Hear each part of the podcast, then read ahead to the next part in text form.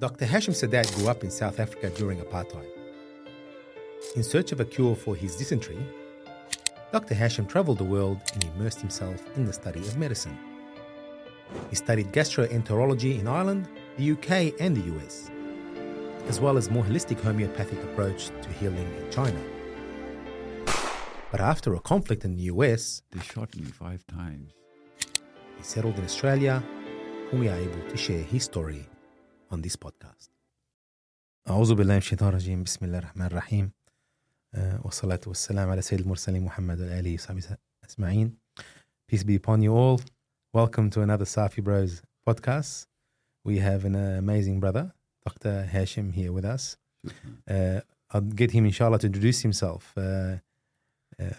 Mashallah, he's got 50 years of experience in being a doctor and many, many more. But inshallah, we'll start with him introducing himself. Assalamu alaikum. Bismillah ar-Rahman ar-Rahim. Allahumma salli ala Sayyidina Muhammad wa ala alihi wa sahbihi ajma'in. Amen. Allahumma ishrah li sadri wa yassir li amri wa ahlul uqdatan min lisani. Amen. Okay. Yeah, my name is Dr. Hashim Seedat. I'm a physician gastroenterologist. Gastroenterologist meaning I'm a stomach specialist. Alhamdulillah, it's very good to be a stomach specialist because, as you know, there's a hadith of Rasul Sallallahu Alaihi Wasallam where he says that the stomach is the storehouse of every disease. Wow. And the hadith goes, Al-Ma'idah Baytad-Dah. That means the stomach is a storehouse of every disease. Wow. So whatever sicknesses we suffer emerge from the stomach and the problems with the stomach. Subhanallah. Alhamdulillah. So basically, I did my undergraduate training in Dublin, Ireland, at the Royal College of Surgeons and Physicians. And then after graduating from Dublin, I went to the United States to do my postgraduate studies in internal medicine and gastroenterology. MashaAllah. And I graduated from there in 1978. And along the journey, I've had some very inspiring teachers and some very good influences. Yeah? Mashallah, mashallah. So basically, going back, I was born in South Africa in 1946. It's a long time ago. The apartheid state. I mean, I grew up in South Africa under apartheid. Well, at that time, apartheid became officially law in 1948. But they were practicing apartheid before that, you know. And so growing up under apartheid, there was a lot of challenges, you know. We were not, basically in South Africa, you might know that there were different classes of people. You know, there were the Europeans, and then there were the indigenous Africans who were regarded as the lowest of the low, you know. And then in between you had the mixture race, which was between the whites and the blacks with the coloreds, and we were from the subcontinent. So we were in the middle, you know. We were not that as oppressed as, say, the indigenous Africans. But growing up in South Africa was quite an experience for me because, you know, a lot of people have grown up in South Africa and they know, okay, we were under apartheid, but it was different for me because our house was located right across from the police station.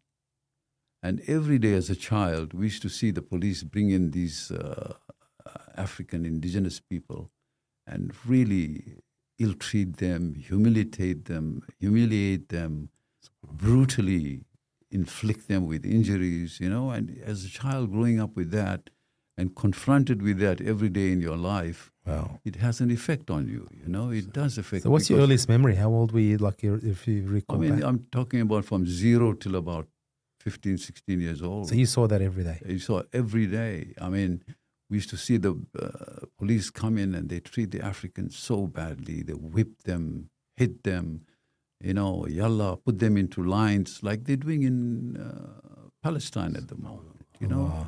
So there's a lot of parallels between apartheid in South Africa and apartheid in Israel, you know.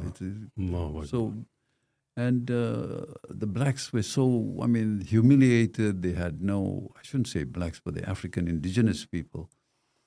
And of course, my people too, we were so humiliated, we couldn't resist in any way. If you did resist, you were imprisoned without trial for 90 days or, 120 days, whatever it was. So we were basically helpless. Did you ever resist in any way? As a young chap? Did I ever do? Yeah. Resist. You thought about it, but, you couldn't. How could you, And, your parents would always discourage you to do that, to speak out, because you would face imprisonment. Oh. And they were relatives of mine who were imprisoned, because they resisted. Mm. Yeah? How many in the family? Well, we were four brothers and one sister, and one of my brothers was raised by my auntie. But then we all lived as a family unit, my father and his brothers. And their children, we all lived in one house, like the old days. So where were you in the scale of things? As I was the middle child. Oh, mashallah, the one that never listened to. No. I was the middle child, But I was a good observer, I suppose, as a child. I was observed all these things, and it did enter into my subconscious mind. And I, at a very young age, rather than resisting, I felt, listen, I need to leave this country. I need to leave South Africa. At what age was that? Oh, at about 7, 8 years old, I felt I need to leave this country. So you made up your mind that young? Yeah. I said I resolved then that I'm going to leave this country and that I'm going to either study abroad. But, my background was, my family was, we were a very poor family. My dad was a worker, he worked for another man. And so we were limited in our economic sense, We didn't have the luxury of growing up in South Africa, we didn't have the luxury of libraries or good food. The young children today, they have everything. They have the one, I always tell our young children today, y'all are so lucky, you'll have the best food available, you'll have all the libraries available. Read, so that you can expand your fullest level of consciousness, The problem with our youth today, they don't read as much. And we, growing up in South Africa, we would have loved to read, but we didn't have that exposure. There were no libraries, no books. The only thing we were exposed to was a comic from a Sunday newspaper, and we would look forward to that, every Sunday. We didn't even have money to buy a newspaper, but just on Sunday we would buy the Sunday newspaper, and there would be a comic with that. Oh, wow. So we would look forward every Sunday to read the continuing story of a saga on that comic, Yes. But anyway, so that's how we grew up in South Africa. How old before you left? I was about 17 and a half when I left South Africa. Can you give us a situation where you can share with our viewers where it was a really tough moment that you struggled with there? Oh, look, there was a moment in my life when I was about 14 or 15 years old. I got afflicted with a illness called dysentery, where you just... passing stool which full of blood, and it was a very hard time for me. I lost my vital force, I lost my energy, I was very sick, and the level of medical care was not that good. So you were at home and there was no IV fluids, there was no blood transfusions. My weight dropped from about 140 pounds to about 70, 80 pounds. Wow. I almost lost my life, And it was at that time that in that state, I really, and once you even recover from the acute illness, you never recover on a chronic level. You're always suffering the consequences of that illness. And at that time, I decided I want to be a doctor and heal myself. Allah. You see? Allah. So I really resolved that. Now, my older brother had already graduated from high school, and he went to Dublin with great difficulty, financial. And he had already was admitted to medical school. And that was a big task to get into medical school because they had an entrance exam there that about over 350 students took that exam, and they would only accept 12. Wow. The top 12. So that was a big challenge. You got to be the creme de la creme, the top, So, anyway... When I finished high school, I had an average grade. I didn't have any excelled or anything like that. So I wanted my parents to send me to Dublin. And it was very hard because they said, we can't afford it. How can we afford to send you? We don't have the money. We don't have the means. But fortunately, my mother had 10 brothers.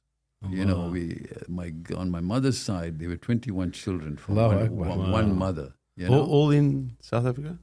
In South Africa. All lived in South Africa, in the same town as us. Allah.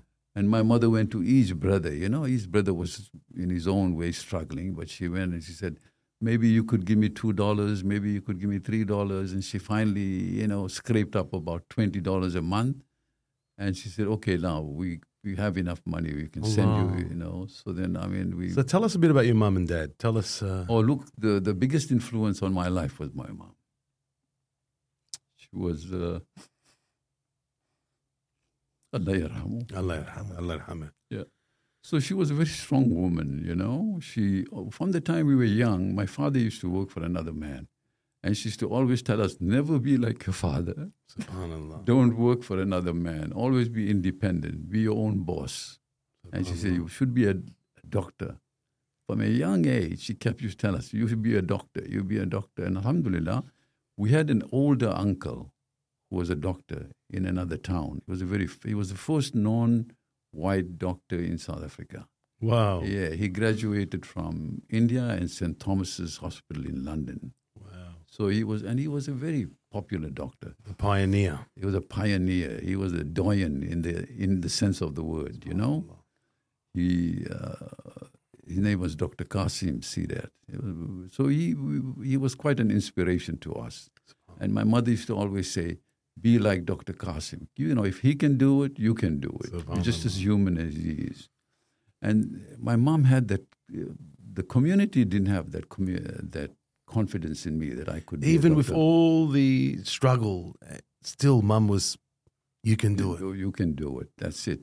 Wow. She had a strong conviction that I had the ability to do it. And I had it. I knew I had it.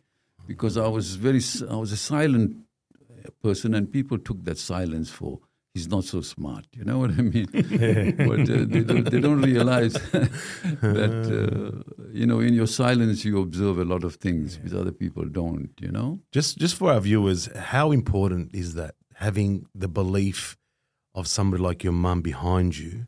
Because what we've realized with the youth at the moment is that a lot of parents are losing faith in their kids, that they're not giving them that love, unconditional love, and saying you can do whatever you need. Oh, and I've got your back. It's so important. The mom is the university. Mu'mineen, you know, she's the university of the family. I mean, my mother was, she could speak, she hardly spoke English, but she could speak 2 Indian languages. She spoke Urdu fluently, which is spoken in Pakistan, and she could speak Gujarati. But I remember as a child, she used to read us all these stories in Urdu. Oh, wow. And they were so interesting, you know. They sparked your imagination, you know. I mean, Urdu is a beautiful language. I mean, Urdu means a combination of languages. It's a combination of Arabic, Persian, and the Indian language. That's right. So, my mom was very fluent in Urdu. So that was big inspiration. Mom was educated? No, she wasn't. She never went to school. Her father forbid her from going to school. You know, in the old days, women were not allowed to be educated. But she was educated in her own way at home. And she was educated in the Quran. She was a very good reciter of Quran. She was very good in Urdu. So, you know, you didn't... Take us through that. The Islam that was under the apartheid then, were you practicing Muslims? Was it a cultural Muslim Islam? Yes, it was a cultural Islam. I mean, look, my mom used to pray. But my dad, maybe not. Later on, he started. And for us, it wasn't that important. Not important, but we didn't get the right teachers to teach us Quran, you know? As I say, some of the teachers were so hard. They used to beat the physical thing, the Mickey out of you, you know? I mean, whatever Islam we had, whether we were born with in fitra, they took it out of us. Wow. You know what I mean? I mean, it was not very inspiring. We didn't have really good, inspiring teachers, you know. So we ignored that aspect of our life. But I do remember at one stage talking to my friends, you know, about Islam. And I was telling them, you know, the key to Islam is the Arabic language. If we don't understand Arabic, we're not going to be able to understand this way of life. You know, I remember that as a small child telling, you know, that it was so important. Right advice. And so anyway, I mean, look, we didn't really grow up in a strong Muslim atmosphere. But then later on, much later on, after I left South Africa, there was a big revival of Islam in South Africa. You know, in South Africa now has so many Darul Ulooms and so many, you know, alims, and it's really transformed in Islamic education, you know. Alhamdulillah. And so, alhamdulillah, I left South Africa when I was about. So growing up in South Africa was like growing up in darkness for me, you know. I mean, although it was a beautiful country, we lived at the foothills of the Drakensberg Mountains, with a beautiful river flowing through our town. And we used to swim in the river. You know, we learned all of swimming in the river. It's interesting, when I was very young, about, say, 8 or 9, I used to go with my mother from the town we lived to where my grandparents used to live. And on the way, we used to pass the swimming pool, which was for Europeans only, for whites only, yeah? And I'm looking through the fence and looking at all these whites. They're really enjoying themselves and jumping in the pool. And I'm asking my mom, why can't we go and swim there, you know? And she tells me, oh, she said, you know what, Hashim, the dunya is their heaven, and our heaven is in the akhirah, you know. So, I mean, look, that didn't jibe with me. You know? As a young chap, who wouldn't? Yeah. No, that didn't jibe. I said, no, that couldn't be true. But anyway, we were swimming in the river, and that was more organic. Much more healthier. You know? SubhanAllah. Yeah, so I mean, look. It's amazing that you have those moments where, as a child, to see that oppression, isn't it? Yeah, you see things with such clarity, you know? And I mean, it's amazing. And like you said, like some of us, subhanAllah, will see the hardship and like will motivate us. And some of us will see that kind of hardship and it'll sort of break us. And for you, did you get either or? Did you get both, or what did you think? It didn't break me, but, you know, I mean, I grew up with a bit of fear, you know, because when you're so oppressed and you always have fear for the ruling, the people who are the oppressors, you know? And I mean, in what way? In what way was the fear? I mean, the fear of being injured physically, because they would beat you up for no reason, you know? I remember once I was with a few friends of mine, and one of them he was a Muslim, but he was colored. That means his mother was white and his father was non-white. So he was a colored, and he looked like a colored. You know, they have features. I mean, I could look like a colored. I have curly hair and all. But the police just came past, you know. They used to drive this open van. They just picked him up. They just selected him for no reason, because he was a colored. You know, and he was a young man, maybe 12, 14 years old, and they put him in the back in the car, and they drove him around the town, beat him up, and his mother went to rescue him from the police station, and she spoke their language, Afrikaans, you know, and she swore at them, but I mean, that was the treatment they would do.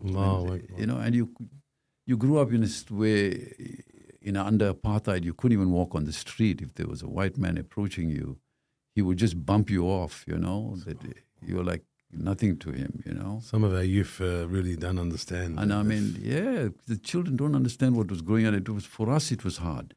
But for the indigenous African, it was unbelievable. I mean, they suffered.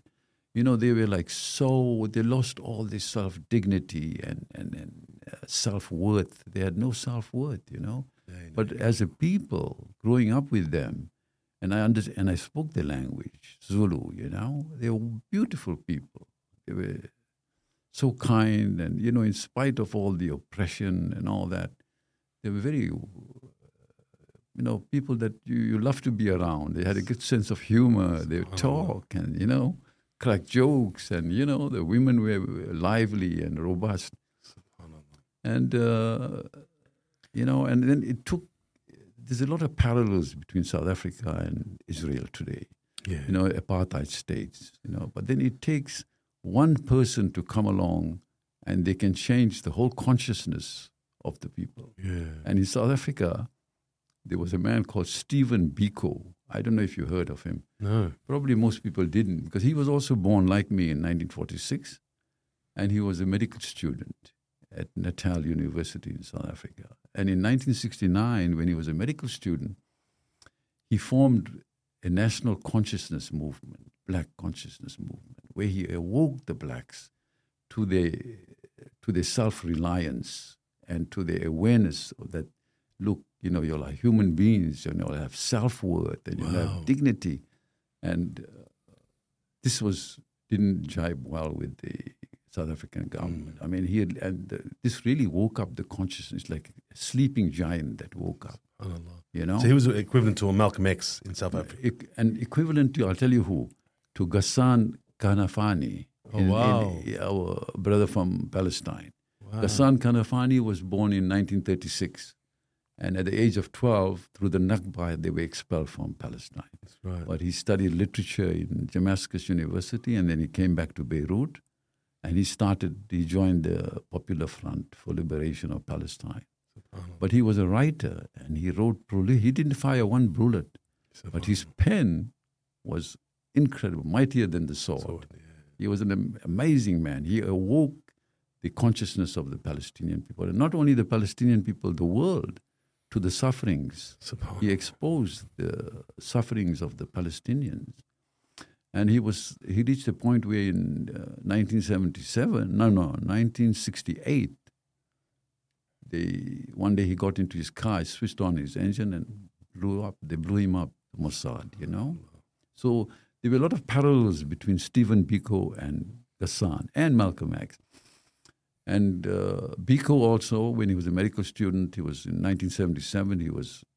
He sparked off the uprisings in the Soweto.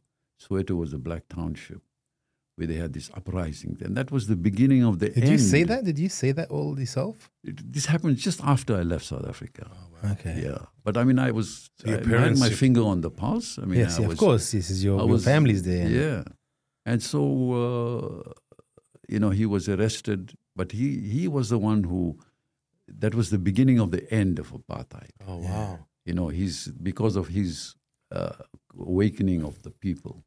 And there were uprisings in Soweto, there were uprisings in Alexandra, and a lot of people left South Africa, because the white people, because they knew that this is the beginning. And then came Mandela, and Mandela was, imprisoned, and you know the history of that. Yes. Yeah, but anyway, it was dismantled. By early 1990s, apartheid was dismantled. Oh. And look, there was a very beautiful transition. Mandela took South Africa from a country of so much of hate and all.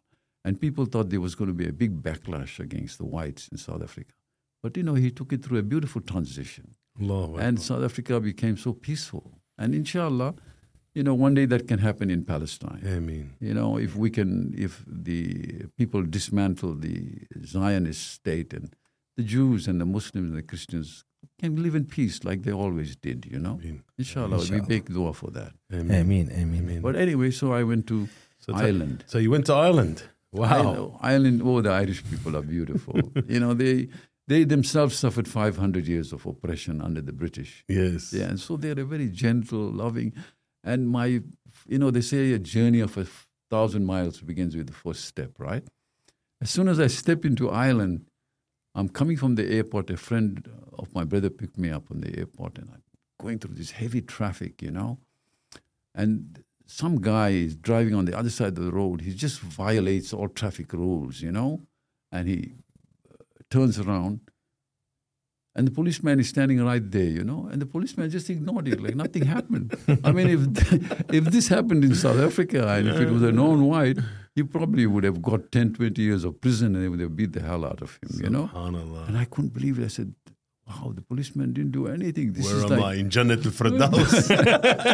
Yeah, it was like Jannat al-Firdaus. Like Ireland was and the people were so gentle, and they greet you, and these are European white people who are so kind and loving. How did you find that?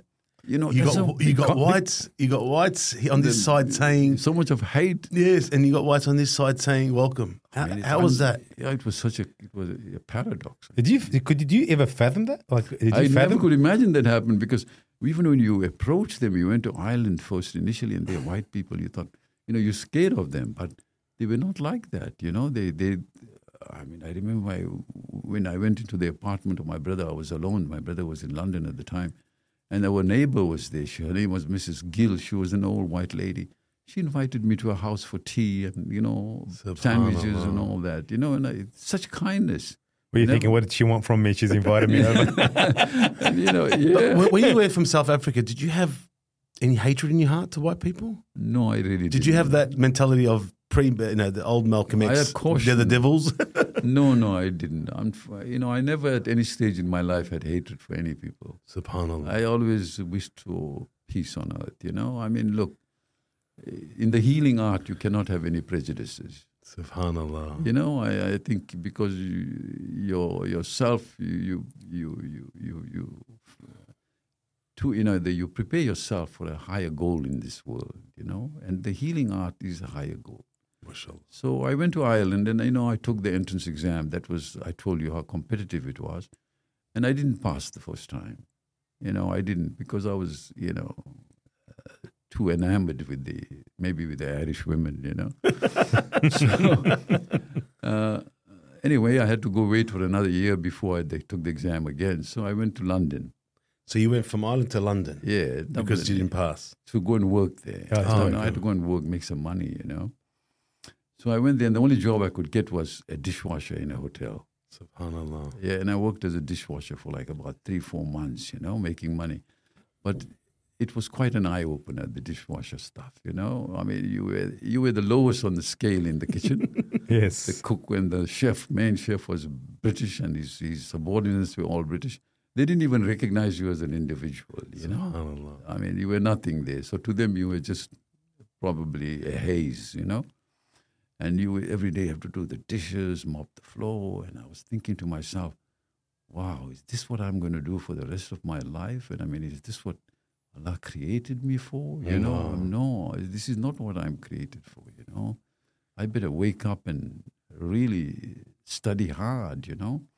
So anyway, was that the catalyst? That was the actual. That was the catalyst. That was what really woke me up from a deep sleep. You know. How old were you then? I was about 18 and a half. Wow. At 18, so 19, I entered medical school. So I went back to Dublin, and look, I went and found a good Irish teacher. You know, I went to a college, private college, and I didn't have the money to really afford this teacher. But I went to him, and he was a big man, you know, and he said to me. His name was Mr. Blackrock, you know, and I told Mr. Blackrock, look, I come from a very poor family and I need your help. I want to be a doctor. And I'm weak in mathematics and I'm weak in English. And I really need you to get me up to the mark, you know. I have to pass this entrance exam.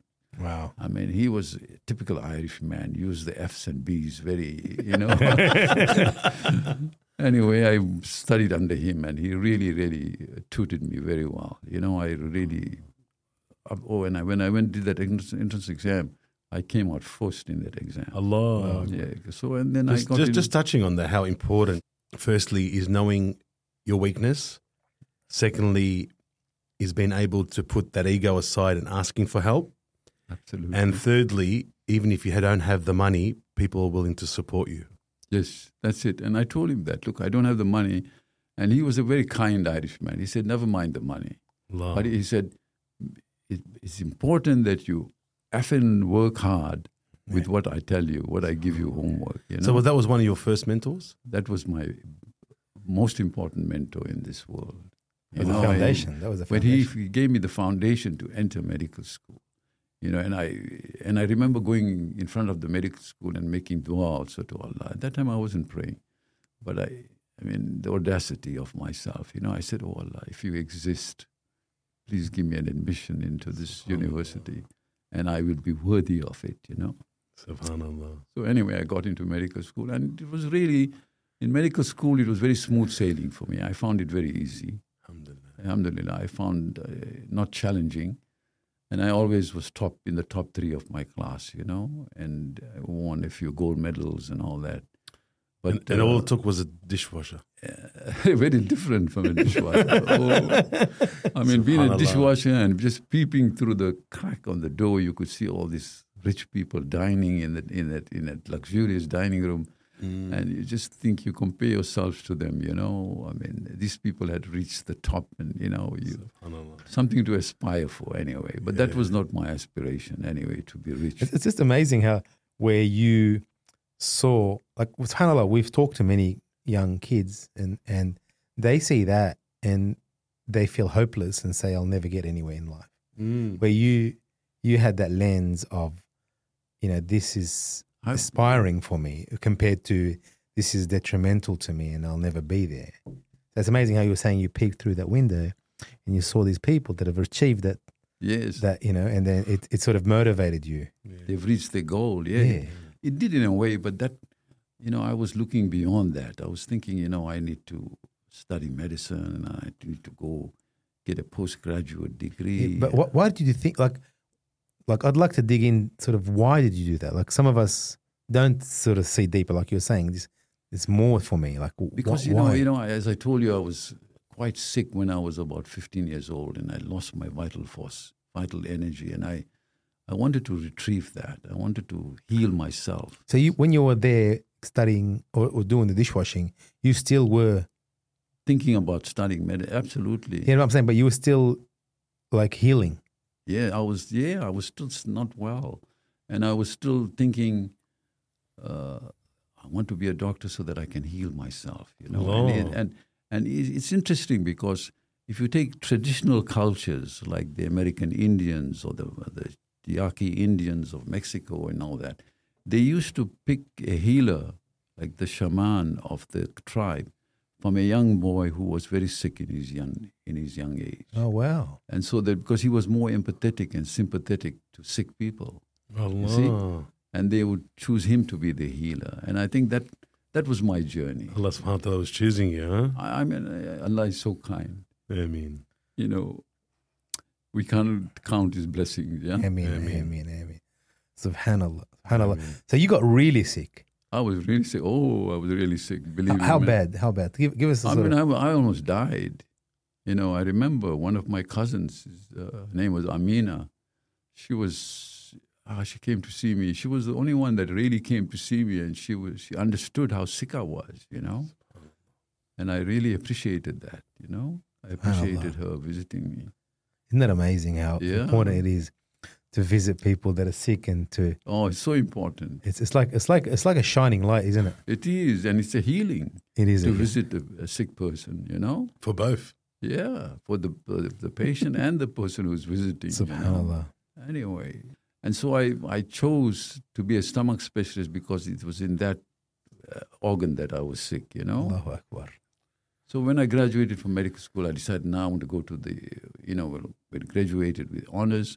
So there were many hospitals, university hospitals came to the medical school to recruit us, to take us to the brain drain, you know, to take us to America to work in their hospitals. Yes. So that was very good. I got an opportunity to work at the University of Michigan. I worked at a city hospital affiliated with the University of Michigan, you know. So now you're America. Now I'm in America. The first step of America. The US of A. What year? That was in 1972. Did you meet Malcolm X? Yeah. I think Malcolm X was assassinated. Yeah, then I think. Yeah. I met some of the Muslim brothers, but no, not Malcolm X. I met Muhammad Ali. Oh, Allah. I had dinner with him and I had we prayed together. MashaAllah. But at that time he was a bit really out of it, you know. He was... part of the Nation of Islam still? He was. He was, he was praying at that time. MashaAllah. He was a beautiful man, Muhammad Ali. Yeah, he was. So it was a very nice opportunity. Yeah, subhanAllah, one that the sheikh that did the burial was saying that Muhammad is the most praised, where his funeral procession, everyone was screaming, Muhammad, Muhammad. And he couldn't hold his tears because how praised Muhammad ﷺ is for them to allow the non-Muslim to praise his name, not knowing, or because of a boxer. Amazing. You know what I mean? And if you remember the videos, the procession was, you know, 6-7 Ks of non-Muslims praising this man. Muhammad Ali. Muhammad. They're saying they're praising the Rasul Sallallahu Alaihi Wasallam, not knowing that that's a being. SubhanAllah. Amazing. So now you're in the U.S. I'm in the U.S. and look. How was that? Was that also well, I'll tell you the apartheid slash? Look, you know, in the U.S., there is racism, but I didn't experience it. Oh, wow. Yeah, there was only one occasion. I think I was working in a psychiatric hospital, and one of the patients who was suffering from schizophrenia or something, he called me a bloody Arab, you know. I didn't even know what Arabic then, you know. But other than that, I mean, they regard you as Caucasian, you know. Yeah. They don't not sing. But so I didn't experience. But my first introduction, I flew into Detroit, and the driver is an African, African American. He was the driver, and he introduced, "Welcome to Motown, mate." You know, Motown is where they have the black soul music, and so that was a very good introduction. How long in the U.S. for? Oh, I was there for about 20 years. 20 years? Yeah, yeah. So you must have got married there. I did. No relationships in Dublin? No, no relationship. Well, I did, yeah, but not serious enough, you know. But so America, I went there and I did my internship, and then I did my residency, which was another 3 years, and my fellowship, which is another 2 years to become a stomach specialist. So it was about 6 years after graduation, you have to do postgraduate study. And that journey, you were healing yourself? And you're working at the university hospital, and you are studying at the Were you working on yourself as well? Yes, I was.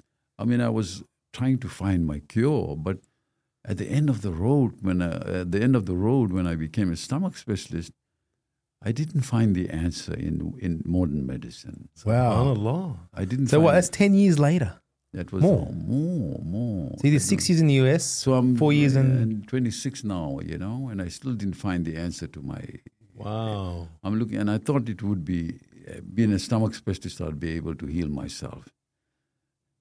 So anyway, I went into practice in Northern California in a town called Stockton. I worked there for a while. I was very busy. Made a lot of money, and I did a lot of traveling. They used to call me Ibn Battuta. Yes. So I traveled everywhere. I went to Japan and China and India and Were you married then? No, I wasn't. Single. I was traveling the world. I was just traveling. So like a travel blogger. How important is traveling the world in your traveling eyes? Is so. If you want to know yourself, you have to travel. You know, the Prophet ﷺ. I think this is a hadith to that effect. Yeah. I'm not a big Islamic scholar, but they say if you want to know yourself, you travel. You know, and you really get to know you, and also you get to know other. Like if you know a friend, you know, like Hazrat Umar radiallahu anhu said, if you have done business with him, or if you've traveled with him. Yeah. You know him. You know, 100%. Or live with him. That is so important in this world. You know, 100%. And that was a beautiful experience. And were you helping mum and dad sending money back? Absolutely. Mum and dad still in South Africa? South Africa. I was helping them. I was helping my younger brother, who was studying medicine. So we were three brothers that was raised by my mom. And all three of us became doctors. Wow. So, yeah, my older brother, Muhammad, was GP here in Melbourne, actually. But he went to Brisbane, and my younger brother is still a GP here in Melbourne. He works in Northland. So what a trip, all the way to Africa, Dublin, and Australia. Then a bit of a twirl and then come to Melbourne. That's right. Yeah. So, amazing. So, I mean, look, but in 1980 in America, you know, you were asking me what's the moment that I would think that was a very big moment in my life, was somehow or the other I ended up at an ijtima. Tablighi istima, you know? And I mean, I was not practicing Islam, and I was not praying, I was not fasting.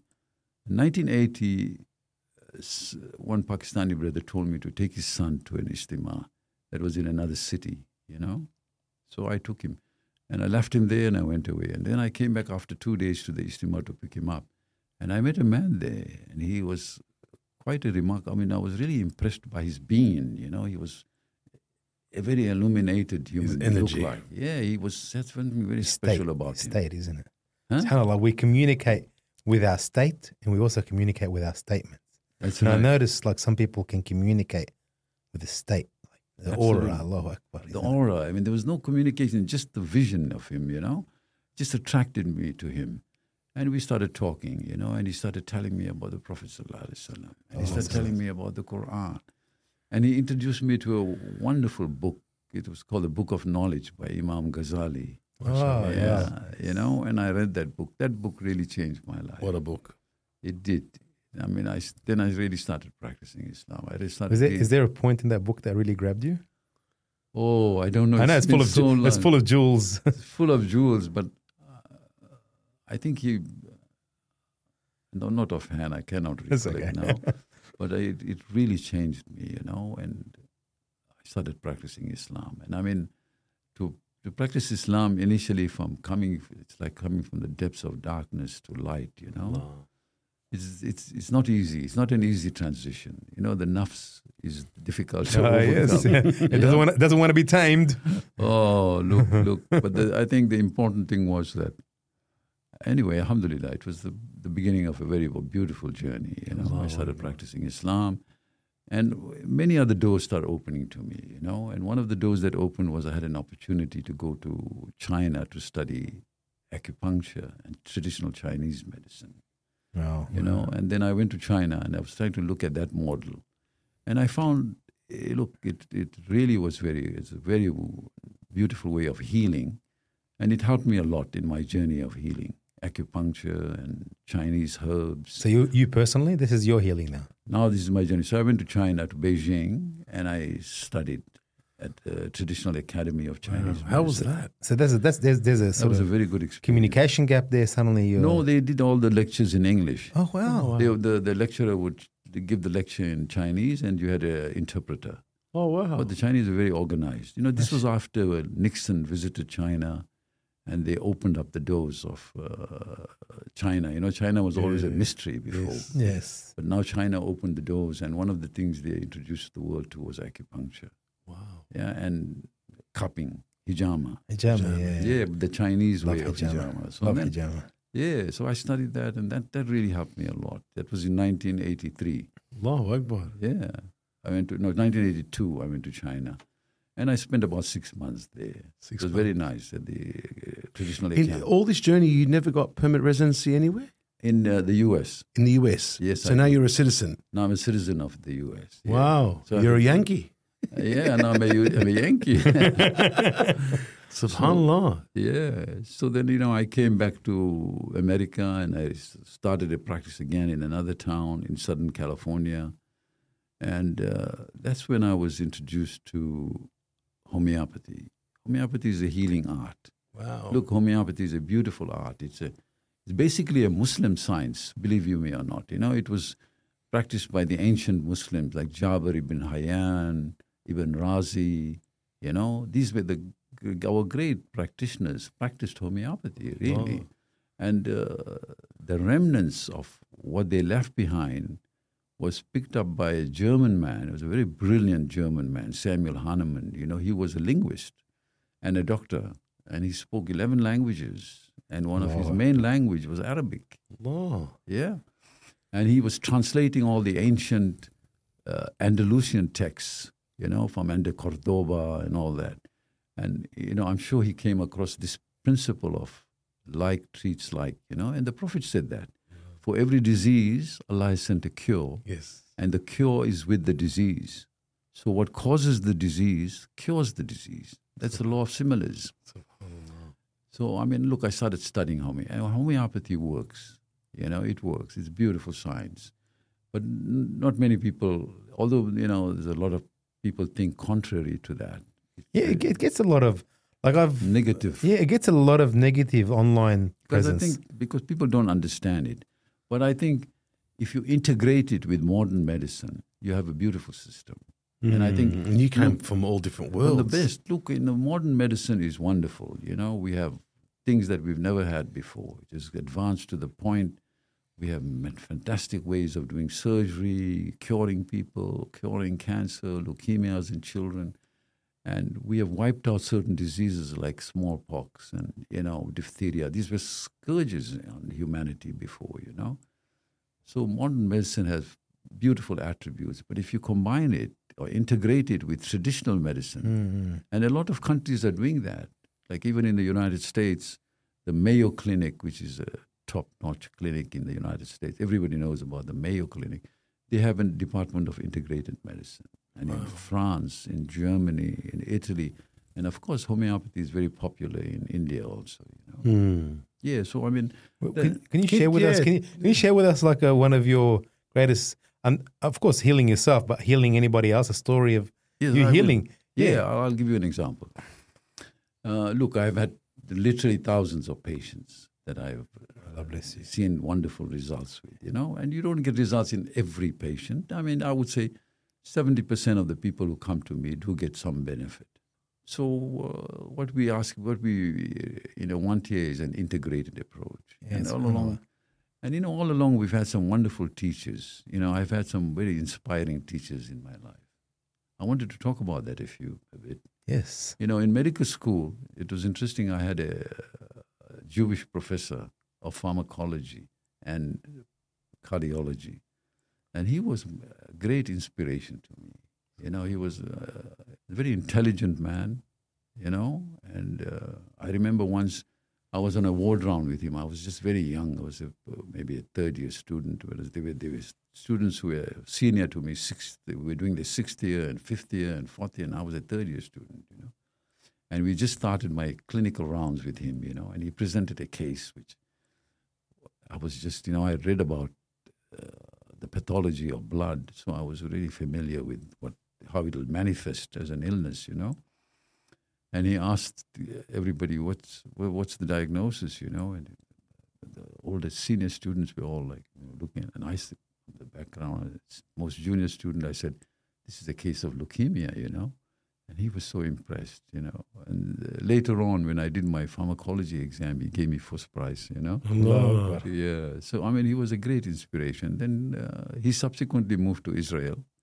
And he passed away there. But he was probably one of the most inspiring teachers that I had in medical school. Wow. And even when I went to the, you know, I mean, we just, we talk about Jews, you know, most of the university hospitals, they were staffed by Jewish doctors. And they were very easy to get along with, very personable, you know, and very good teachers. I mean, I had good experiences with them, all of them. Allah, Allahu Akbar. There's khair everywhere. So many khair, brothers and sisters. I mean, not every Jew is a Zionist. Yes, you know? 100%. Yeah. But anyway, I mean, look, in fact, I had a lot of Jewish friends in America. They took me into their families, you know, invited me to their homes. And so, but I think my most inspiring teacher in America was my professor of gastroenterology. He was of Korean descent. Oh, wow. His name was William. You've had a field of motivators, haven't you? Oh, he was a beautiful man. His name was William Che. And he passed away just this year in January at the age of 93. 93. Amazing, yeah. Allahu Akbar. SubhanAllah. And that time too, when I went to gastroenterology, I mean, just coming back a little bit, I'll just, before I go to that interview with him, in 1980, after Allah opened the doors to me, I went to Umrah, right? And in Umrah, I met a man in the vicinity of Mecca, and he was a very learned man, yeah? And I asked him, I said, after I left his home, I remember as I was leaving his home, I was going to put my left foot into my shoe, and he looked at me and he said, you always put your right foot first, you know, and exit with your left foot from the house, put your right shoe first. And I never forget that. And now I remind everybody when I see them putting the shoes, put your right shoe first. Anyway, I said to him, Sheikh, make a dua for me, you know. And the dua he made was a beautiful dua for me. He said, I pray that Allah gives you the intellect of the Greeks, the hands of the Chinese, and the tongue of the Arabs. Allah Akbar. Beautiful dua. And after that dua, SubhanAllah, I went to China and studied Chinese medicine. Allah. And my homeopathic teacher was a Greek. SubhanAllah. And I married a Lebanese girl. And I had the opportunity to study Arabic, you know. Allah Akbar. I had made attempts before, but then I went to... My wife and I, we went and lived in Lebanon for a while. We lived there for 4 years, actually. Where did you meet your wife? I met her here. Here in Australia, not in the US. No, she wasn't raised here. She was a village girl who came to visit her sisters. SubhanAllah. And she didn't speak a word of English. And I didn't speak a word of Arabic. So we communicated through the Qamus, through the dictionary. And I met her. And then we lived in Lebanon. And I went to AUB, American University of Beirut, to study Arabic. Oh, wow. That was a very good experience. I was about 59 years old in 2002. Wow. Allah. Stayed in the hostel with these young students. And I attended Arabic classes every day. And so it gave me a very good grasp of the Arabic grammar and an understanding of the Quran, Yeah, that was a very good experience. Never too late to study. Never. That's what my daughter used to tell me. She said, Dad, you're an old man now. You're 59. How don't you feel shy going with all these young people? I said to them, I don't see any difference between them and me, It's never too late to study. Amazing. 52, you started studying Arabic. 59. Allah. At age 59, yeah. And it's still ongoing. So that was very good. I went, and Beirut was, I don't know, have you all been to, lived in Beirut? Ahmed has, but I haven't. But most of the Lebanese, I know my family, they go and they stay in the village. They don't, but I lived in Beirut, I lived in the student hostel, and Beirut has some beautiful bookshops. And, it's known as the book capital of the world. Oh, wow. And it's famous for its restaurants, its coffee houses, it's an amazing place, Beirut. And that was a very good experience for me. I really enjoyed that. And and then we stayed in Lebanon till the war broke out between Hezbollah and Israel. Oh, wow. Then we left, because they were to live under the bombing. They were bombing all the powerhouses and bridges, even in the north, Yes, yes. So we had to leave. Oh, yeah. Then you decided to come to Australia. So we came back to Australia, Yeah. So your wife's an Australian? No, my wife now, she's Lebanese. So you came from America to Australia? I migrated from America to Australia in 1990. Wow. 1990. I left, the exit from America was traumatic. What happened?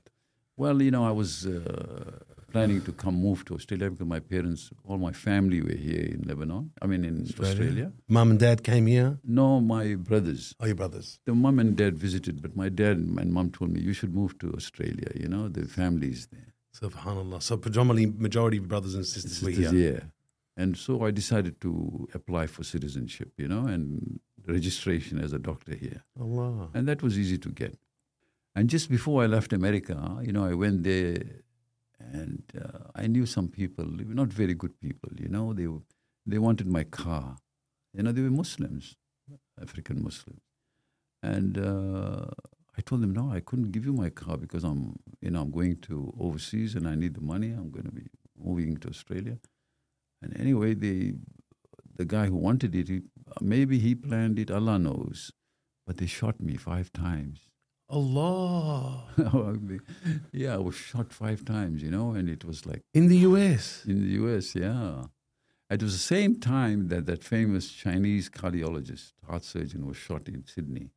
And he also received 5 bullets, and I got 5 bullets, but he didn't survive, I survived Allah. It. And it was, I suppose, not my time, Allahu Akbar. What age were you there?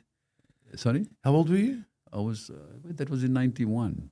I was about 44, 45. 44, and you got shot 5 times. Yeah. For your car. For my car. Unbelievable. Allah. And that was very traumatic. So that finalized my exit from the US, And Allah's got a plan for you. Yeah.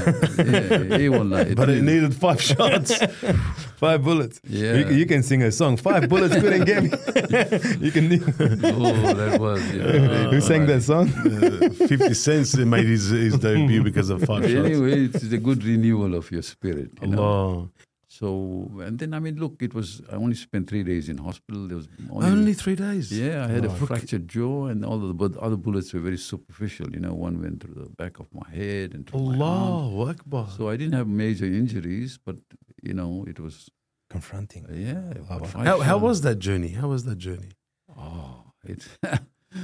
it's when you, when you think about these people in Gaza and all that, it's minuscule compared to what they're experiencing, No.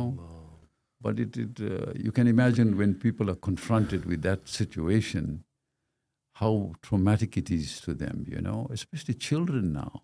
Can you think of these children in Gaza who are experiencing this death and destruction every day, what psychological impact it has on them, you know? And so that, and I mean, I know what I experienced. I get like flashbacks and nightmares, you know? How did you deal with that? How? Look, I mean, I was taking a lot of remedies. Because a lot of these kids today, they're all in depression and they're all fighting anxiety. So that's why I'm asking these questions. Yeah, I mean, I was taking a lot of the Bach flower remedies. I don't know if you're familiar with that. No.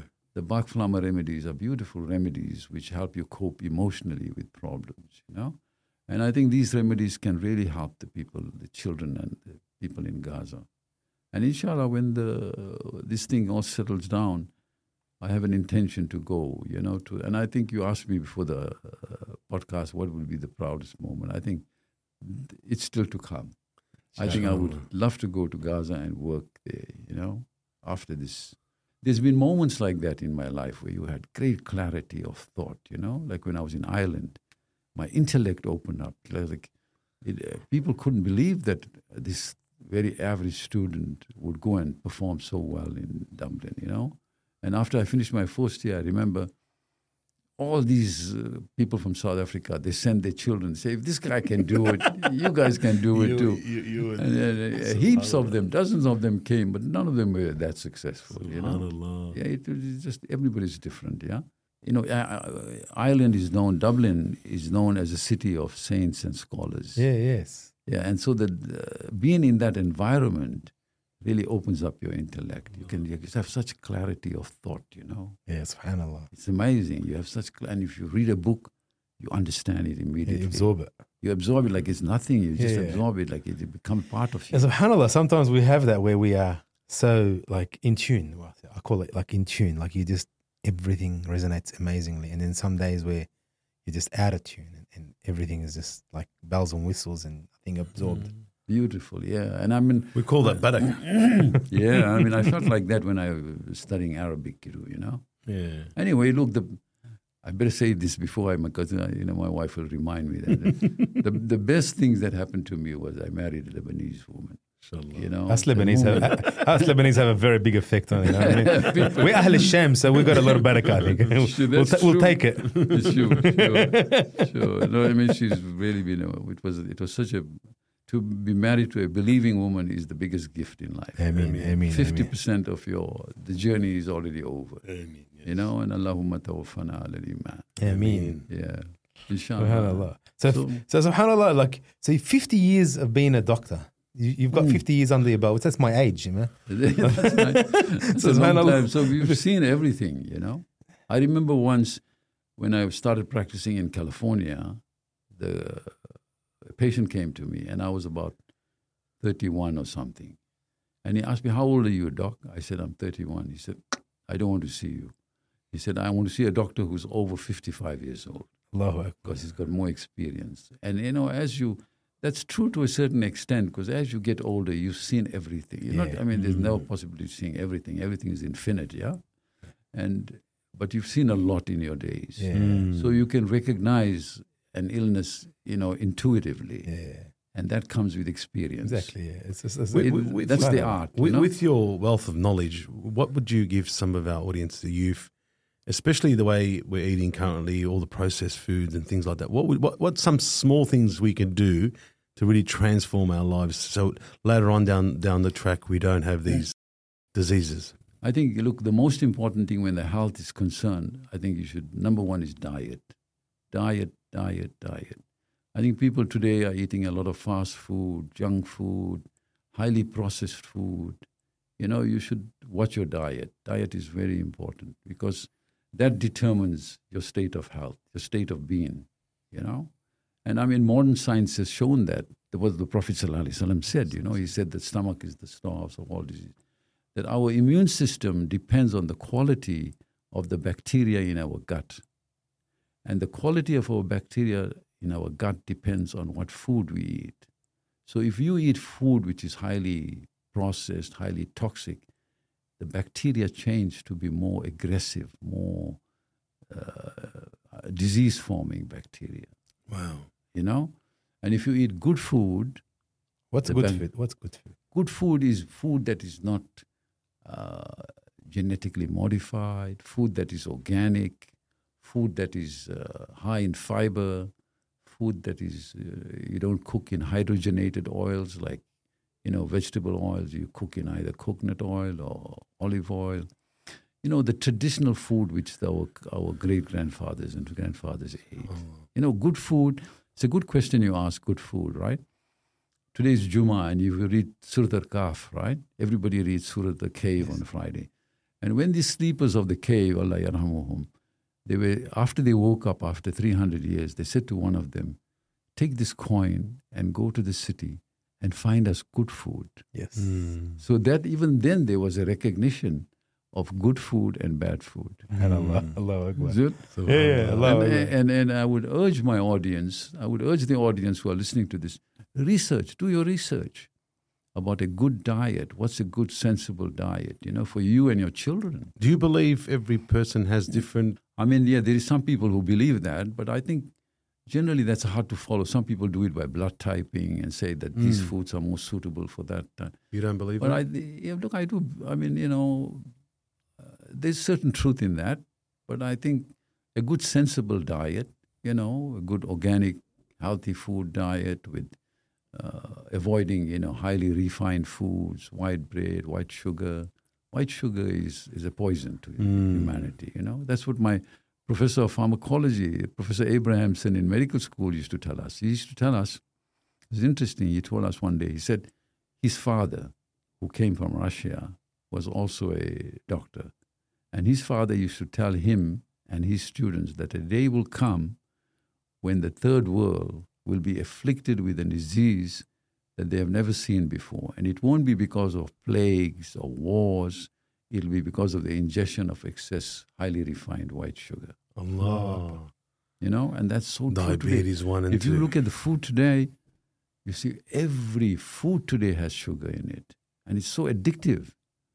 You know, people drink Coca-Cola. I mean, I shouldn't say names, but, you know, the food just has too much sugar in it. Allah. And how many times would you tell somebody, do you believe breakfast, lunch, dinner, 3 times a day? What would Basically, I only eat twice a day, yeah? You only eat twice a day. What times? The morning I usually just have only fruit and things like yogurt, or sometimes I may have some eggs. But sometimes I eat at about 4 o'clock in the afternoon, and then I don't eat after that. So you fast, intermittent fasting through the whole day. And they made me have a very light snack about 2 or 3 hours before. And how long have you been doing that for? For quite a while now. I'm very careful what I eat, you know. Inshallah. Do you train at all? Yes, I do. I walk every day. Mashallah. I walk every day, alhamdulillah. And I do some walking, and I do a lot of meditation. Yeah, I love meditation. It's a wonderful thing to do, you know. Opens up your mind to, you know. And, you know, I mean, the Quran, Allah, the Prophet said that, sallallahu alaihi wasallam. He said, a moment's reflection is better than 1,000 nights of prayer, you know. It's so important. It's so true. A lot of us don't reflect these days, and they're too busy. If you read the Quran, Allah say that this is a book for people who reflect. I mean, if you read the book and then reflect on it, above reflection is revelation. I mean, if you really reflect beyond, above that, you know, you really, Allah opens doors. I mean, the Quran is an incredible book, you know. I mean, inshallah, I try to read it every morning, and I reflect on it. But do you wake up for Fajr and start your day? I stay up to Ishraq. Okay. Not for the whole day. After Ishraq, I go back to bed. Kailula, yeah, I have at least 2 hours of sleep, you know. Mashallah. And now I'm semi-retired, so I see about 1 or 2 patients a day, you know. Mashallah. I try to have a lot of children in my practice. Allah barik. And alhamdulillah, I mean, Quran is such a gift to mankind, you know. Ameen. So my message for the young people is, you know, medicine is a wonderful field. You should, if it's going to, you're going to choose it as a career, you should choose it out of passion and love, healing, you know, really true healing. Shouldn't do it because you want to be too rich. You can, and all that will come. That is the reward of the, you know, side benefit. But the main objective of it is to help humanity. And for higher goals in life, higher purposes in life, you know. Yeah. I want to ask you a question. What would be the most, like, being a doctor and 50 years of experience, what would be the most challenging case you've ever had? Every day now I come across some very challenging cases, you know. And what can you do? You see your relatives, dying of cancer. You see young children getting leukemia. I mean, it's very sad. Or young children getting tumors. And just the other day, a friend of mine, diagnosed with terminal cancer. What do you do? They tell me you got 3 months to live. Wow. You would like to do something, but it's hard. No. It's difficult. Look, medicine is a very challenging field, and it's. I think anybody who wants to be a doctor has many challenges, but you should take up the challenge, because we need. And now we have some very good Muslim doctors in. Mashallah, we do. Yes, we do. Mashallah, yeah. We have a very good group. Yeah, mashallah, yeah. Inshallah, we can be at the forefront. There's the Muslim Medical Network, I think. We're going to be at the forefront of opening our own hospital. We should be. That's our right. I mean, the knowledge is the lost. The Prophet ﷺ said that knowledge is the lost beast of the movement. He has more right to it than anybody else. Amen. Isn't it? I mean, we should be people like that. And then you asked me about the Book of Knowledge. What impressed me, the book, just come now and thinking about it in the Book of Knowledge. He's saying about Imam Ghazali, Rahmatullah Alayhi, is talking about seeking knowledge and how it is obligatory upon the mu'min to seek knowledge. Ameen. And I mean, young people today, their eyes on this podcast, not podcast, but on the TikTok and YouTube, iPhone, And I mean, I tell my daughter, don't let your daughter watch this iPhone. She's 2.5 sometimes, and she gets so addicted to some of these things on YouTube, They asked Steve Jobs, who was the inventor, who invented the iPhone. Yes. What do your children think about the latest iPhone? He said, they don't have an iPhone. It's a waste of time. And, they don't seek true knowledge. Yes. Tyler, this is what I do with the kids. I say, okay, no problems. Get on TikTok. Get on that. Do your scrolling. But after that hour, I want you to say, what did you get out of that hour? Mm. And subhanAllah. Absolutely nothing. Absolutely nothing. And that's when they start recognizing that all they're doing is just getting an endorphin kick. They're not getting they think they're getting knowledge, but they're not, because they can't remember any of it, because it's just. The old people had a lot of wisdom in it. It is. Mm. It is. My grandmother, my mom's mom, was a great healer, Whenever we had sickness or when I had the dysentery, the only one that really healed me was her. I went to her and she eventually got the diarrhea under control. With the homemade remedies. The doctors couldn't do that. So, the old people had a lot of intuitive healing. They knew the herbs. SubhanAllah, there's something that we deal with here at work, SubhanAllah, that I've personally dealt with, is that I noticed a lot of, we get a lot of young staff that work for us, and a lot of them having anxiety issues or stress issues.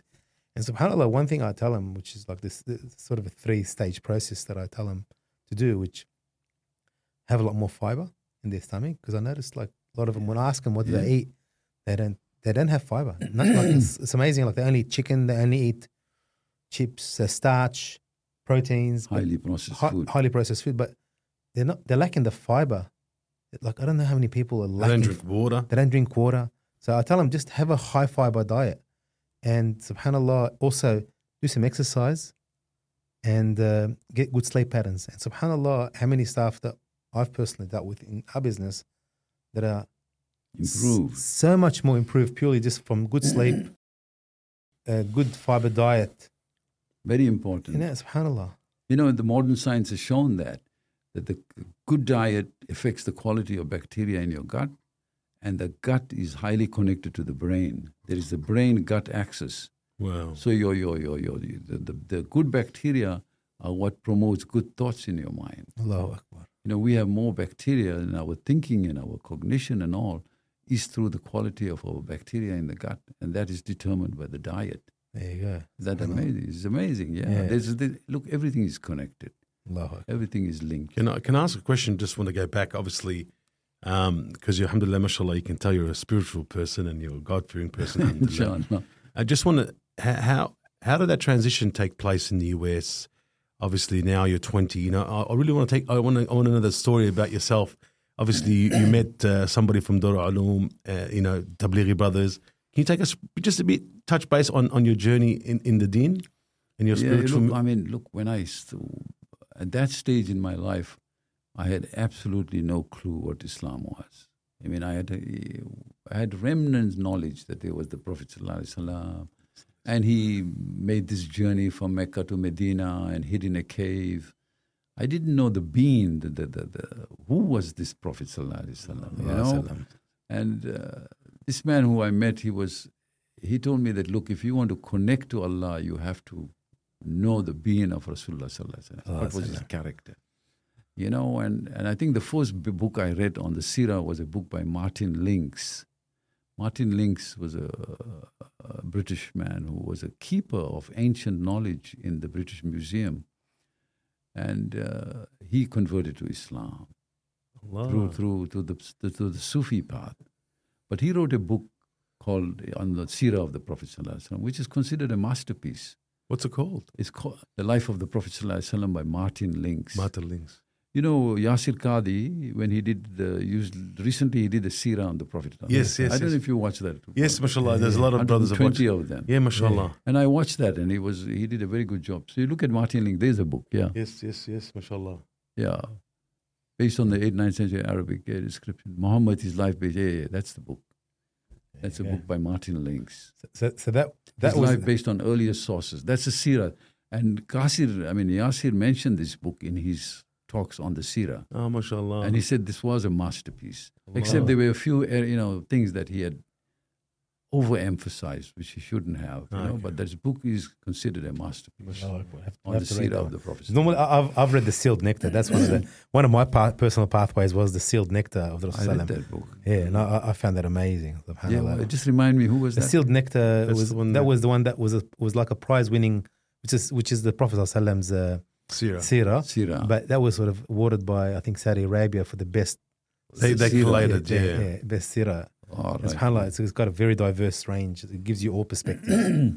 Yeah, and this Martin Lings has written some very other books too that are amazing.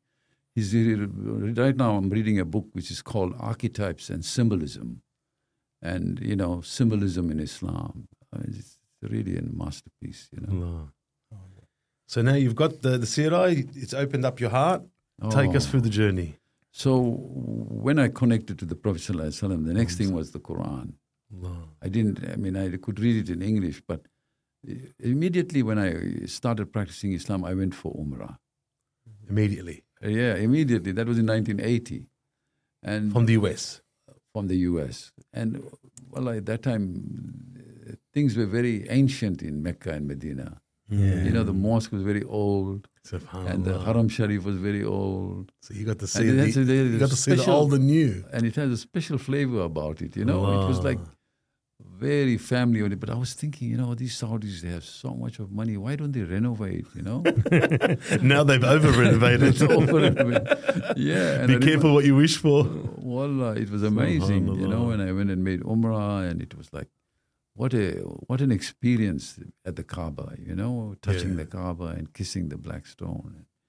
Well, it was like a reawakening, I would say. Profound moment in your life. Yeah, and then I took the bus from Mecca to Medina. Allah. Oh, people can't believe it. That time there was a dirt road which had to go through all these ravines in the rivers. Yes. It took 11 hours to go. Now it takes 2 hours by train. Yeah.